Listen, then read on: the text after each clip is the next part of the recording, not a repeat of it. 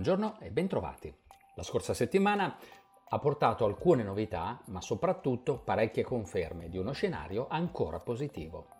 Nel tradizionale discorso al Congresso, al termine dei primi 100 giorni del proprio mandato, il presidente Biden ha annunciato un terzo programma di spesa pubblica da 1.800 miliardi di dollari, questa volta dedicato alle famiglie e all'istruzione.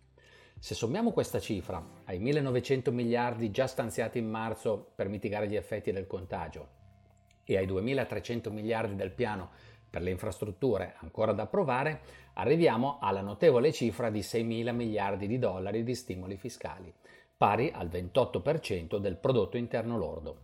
Il Presidente intende finanziare parte di questa spesa pubblica con maggiori tasse sulle imprese e sui redditi più elevati, Possiamo quindi aspettarci parecchie resistenze all'approvazione degli ultimi due provvedimenti. La stagione dei risultati aziendali relativi al primo trimestre è entrata nel vivo la scorsa settimana, confermando la tendenza già evidente nella prima fase. Gli utili delle aziende quotate stanno decisamente superando le previsioni degli analisti, sia in Europa che negli Stati Uniti.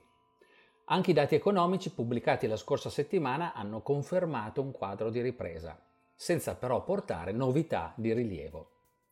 Nessuna sorpresa in settimana dalla Federal Reserve, che non ha modificato la politica monetaria. Considera infatti incompleta la fase di ripresa economica e transitorio il recente rialzo dell'inflazione. In particolare, la Banca Centrale attenderà ulteriori miglioramenti nell'occupazione prima di valutare un rallentamento nel ritmo attuale di immissione di liquidità. Nonostante questa serie di notizie ancora positive, i listini azionari hanno subito una leggera correzione, ma ricordiamolo da livelli che rappresentano in molti casi i massimi storici. L'indice MSI delle azioni globali chiude a meno 0,3%, lo Standard Poor's 500 invariato, il Nasdaq a meno 0,4%, l'Eurostox 50 a meno 1%, l'indice MSI dei paesi emergenti a meno 0,4%. La crescita della domanda ha continuato a sostenere i prezzi delle materie prime e del petrolio, con il Brent che chiude a più 1,7%. A fronte dell'atteggiamento ancora molto accomodante della Federal Reserve, i tassi di interesse americani si sono mossi leggermente al rialzo, chiudendo sulla scadenza decennale a 1,63%. Per concludere, questa settimana l'attenzione degli investitori sarà principalmente rivolta ai dati di aprile su occupazione e salari negli Stati Uniti. Potremo inoltre monitorare l'andamento dell'attività economica nei principali paesi attraverso gli indici PMI definitivi di aprile. Completeranno il quadro gli ordinativi industriali di marzo negli Stati Uniti e in Germania, insieme alla produzione industriale tedesca. La periodica riunione della Banca d'Inghilterra non dovrebbe riservare sorprese di politica monetaria. Anche la scorsa settimana i potenziali rischi sono rimasti in secondo piano. Ci riferiamo alla diffusione dei contagi in alcuni paesi emergenti, alla possibilità che negli Stati Uniti, abbiamo detto, aumenti la pressione fiscale, alle tensioni geopolitiche che coinvolgono in varie forme Stati Uniti, Unione Europea, Cina, Russia.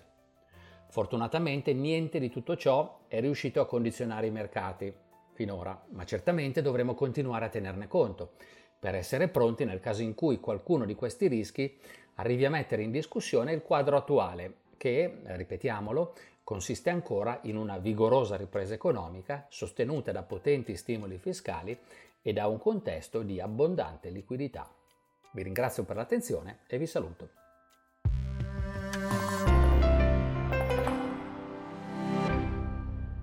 Presente registrazione audio ha finalità meramente informative. Le informazioni in essa contenute non rappresentano un'offerta di acquisto o vendita di prodotti finanziari, una raccomandazione di investimento e non sono da intendere come ricerca in materia di investimenti o analisi finanziaria. Le opinioni espresse riflettono il giudizio di Amundi al momento della loro diffusione e sono suscettibili di variazioni in qualunque momento, senza che da ciò derivi un obbligo di comunicazione in capo ad Amundi. Non si garantisce l'idoneità a qualsiasi scopo di investimento delle informazioni fornite, le quali non devono essere utilizzate come unica base per assumere decisioni di investimento. Eventuali dati riferiti a performance passate non sono un indicatore attendibile di performance attuali o future. Investire comporta un sostanziale grado di rischio. L'investitore, prima di qualunque investimento, è tenuto a prendere attenta visione della documentazione relativa allo strumento finanziario oggetto dell'operazione, la cui sussistenza è disposta dalla normativa vigente. Le informazioni contenute nella presente registrazione audio non sono dirette alle US Person, così come definite nel US Regulation Act della Securities and Exchange Commission.